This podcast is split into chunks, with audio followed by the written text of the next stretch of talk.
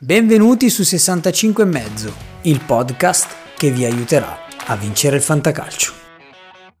Ho bisogno di un consiglio, eh, non so chi mettere. Ripletta il venerdì sera e poi perdo per mezzo punto. Andiamo avanti così, andiamo avanti così, andiamo avanti così. Ma smettila che hai vinto, smettila. Smettila. Classifiche, statistiche, consigli, commenti, formazione, avvisi, infortuni. Sai cosa? Dovresti farci una... un programma su sta roba che fai.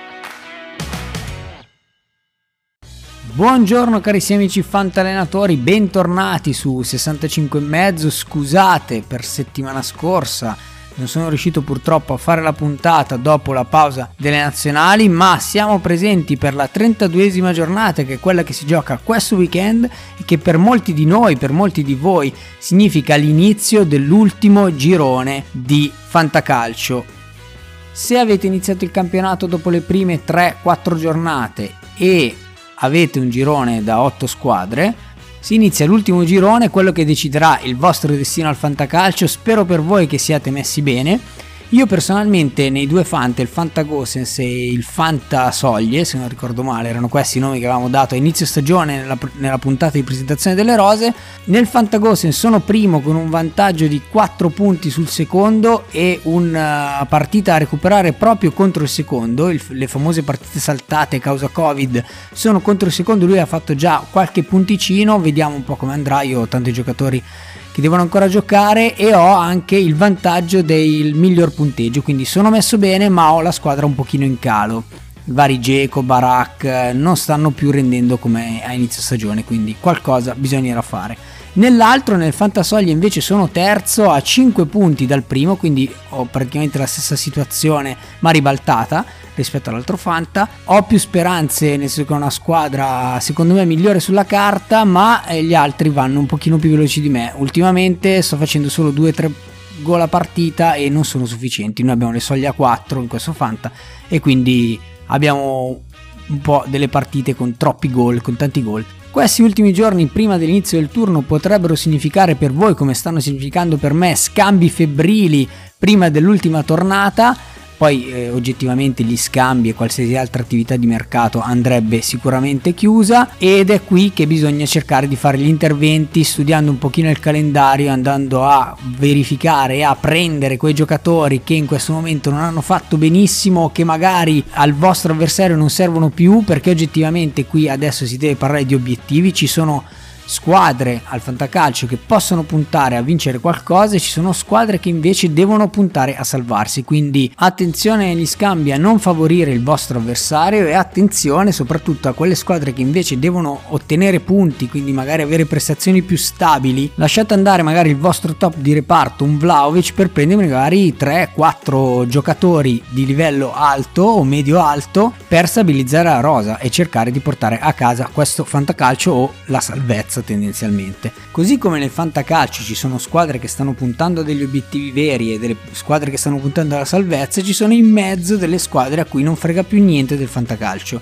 Attenzione anche a queste squadre che magari potrebbero inserire delle formazioni in maniera un po' leggera o comunque non seguire più correttamente il Fanta, cercate di stare addosso se siete presidenti, ma anche se non siete presidenti, cercate di rendere la Lega eh, il più equilibrata possibile in termini di impegno, in termini di qualità del gioco. Questo stato di squadre eh, nel fantacalcio ovviamente deriva dallo stato delle squadre nella realtà. Ci sono squadre che stanno lottando per il, lo scudetto, per la Champions, per le coppe e squadre che lottano per la salvezza. Quindi in queste ultime sette giornate è molto importante controllare benissimo la classifica, il calendario e di conseguenza le motivazioni delle diverse squadre.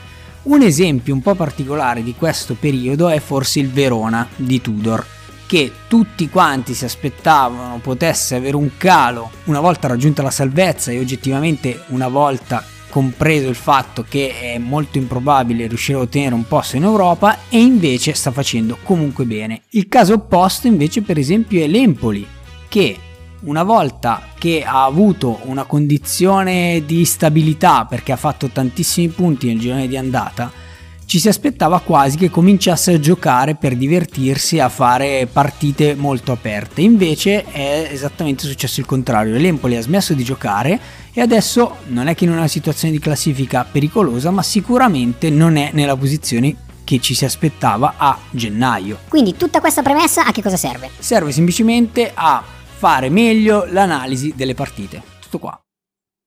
Partiamo quindi con l'analisi delle partite che vede come primo match di domani alle 15 Empoli Spezia. Ecco l'Empoli subito, attenzione allo, all'Empoli e attenzione anche allo Spezia. Entrambe si considerano salve ma oggettivamente non lo sono. Se andiamo a vedere la classifica sono a un punto di distanza tra di loro e sono a 8 punti dal buon Cagliari. Effettivamente sono in una posizione abbastanza serena. Lo Spezia però è in un momento migliore rispetto all'Empoli che ha smesso di giocare come dicevamo prima. L'Empoli viene da 2 punti nelle ultime 5 partite mentre invece lo Spezia da 6 nelle ultime 5 partite. Resta una sfida salvezza che potrebbe anche finire in un banalissimo 0-0 ma potrebbe sbloccarsi Pinamonti e dall'altra parte Agudelo lo vedo veramente bene. Passiamo subito dopo a Inter Verona delle 18. L'Inter vista contro la Juve penso che non possa vincere più nessuna partita. Non ha occasioni da gol, non crea gioco, si ferma tendenzialmente quando la palla arriva a Cialanoglu, ma non per colpa di Cialanoglu in sé, Barella non corre più, Cialanoglu non ha più idee, Brozovic viene marcato vista, quindi non vedo un Inter messa bene. Detto questo, il Verona sta giocando anche molto bene, ma ha assente probabilmente Barak, potrebbe comunque trovare delle difficoltà ad affrontare l'Inter a San Siro. È una partita difficile, potrebbe finire con uno 0-0. Incredibilmente, perché poi i numeri non dicono questo, ma il, il mio cuore dice questo. Nell'Inter salta il match anche Lautaro Martinez, quindi spazio a Sanchez e Correa. Correa all'andata ha fatto una doppietta al Verona, ma non penso che sia questo il caso. Tac. Ultima sfida di sabato Cagliari-Juventus, pochissimo da dire, il Cagliari non penso che possa andare a fare qualcosa contro la Juventus vista contro l'Inter, quindi dentro tutta la Juve e niente del Cagliari se possibile. Domenica lunch match Genoa-Lazio, il Genoa ha subito la prima sconfitta dell'era Blessin e secondo me potrebbe arrivare la seconda sconfitta dell'era Blessin. Non che ci siano grandi gol da fare, è una partita comunque chiusa. Il Genoa non crea occasioni, la Lazio le crea, ma con squadre chiuse ni. Però un gollettino arriverà, magari su rigore, magari da immobile. I portieri li consiglierei, sono consigliati in tutto il mondo del fantacalcio proprio io non li devo consigliare. Se devo dire un nome che non ti aspetti, ma che alla fine poi ti aspetti, direi Lazzari. Di nuovo, sì, un altro gollettino da Lazzari così a caso.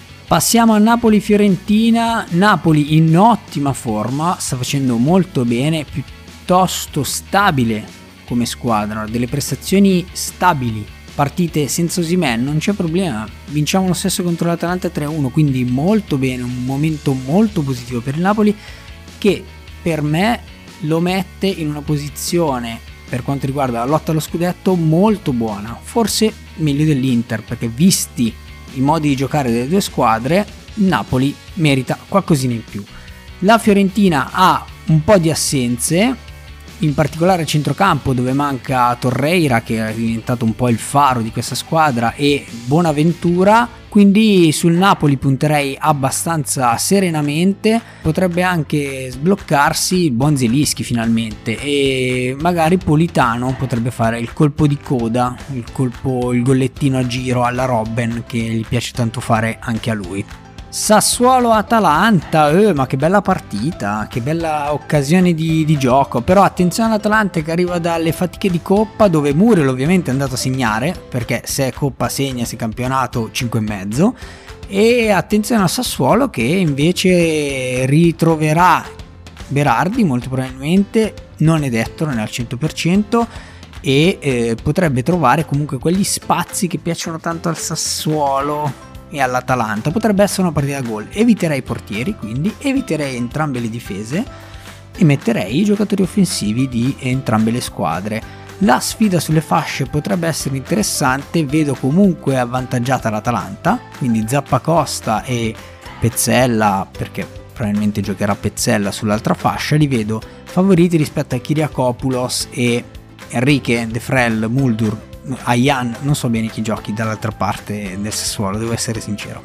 Comunque, eh, partita da gol, partita da bonus, partita anche da cartellini, però andiamo a mettere un bel po' di giocatori di queste squadre. Venezia Udinese alle 15, un Venezia che ha perso tutta la brillantezza delle prime 10 giornate, è in evidente crisi, in classifica si ritrova terzultimo con 22 punti, così come il Genoa con 0 punti nelle ultime 5 partite, crisi nera.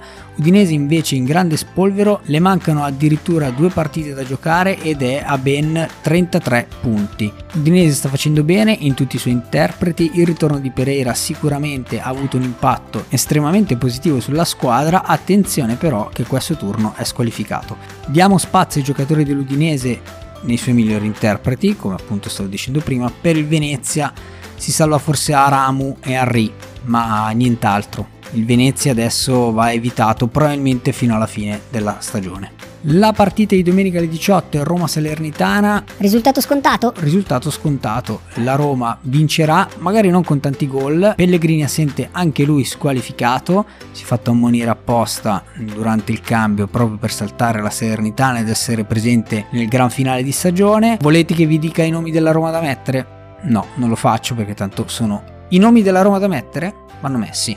Fine. I nomi della Serenità da mettere? Nessuno. Zero. Forse Bonazzoli, ma proprio per gli eroi e per chi è in crisi di presenze.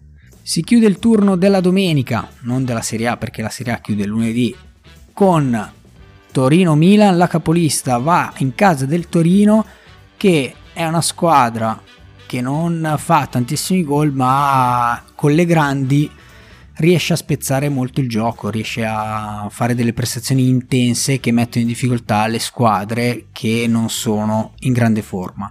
Il Milan col Bologna non è sembrato in grande forma, ma forse più mentale che fisica, eh? perché comunque le, le, occasioni ci sono state, Skorupski ha fatto dei miracoli che hanno permesso al mio avversario di raggiungermi nel pareggio, però tornando a Torino-Milan, il Milan comunque lo vedo favorito in questa partita, ma magari non con uh, quella semplicità di risultato che ci si potrebbe aspettare. Teo Hernandez e Singo si giocheranno la sfida sulla fascia e sarà una sfida piuttosto intensa, non così scontata, secondo me. Magari il buon Giroud toglierà di nuovo le castagne dal fuoco per il Milan.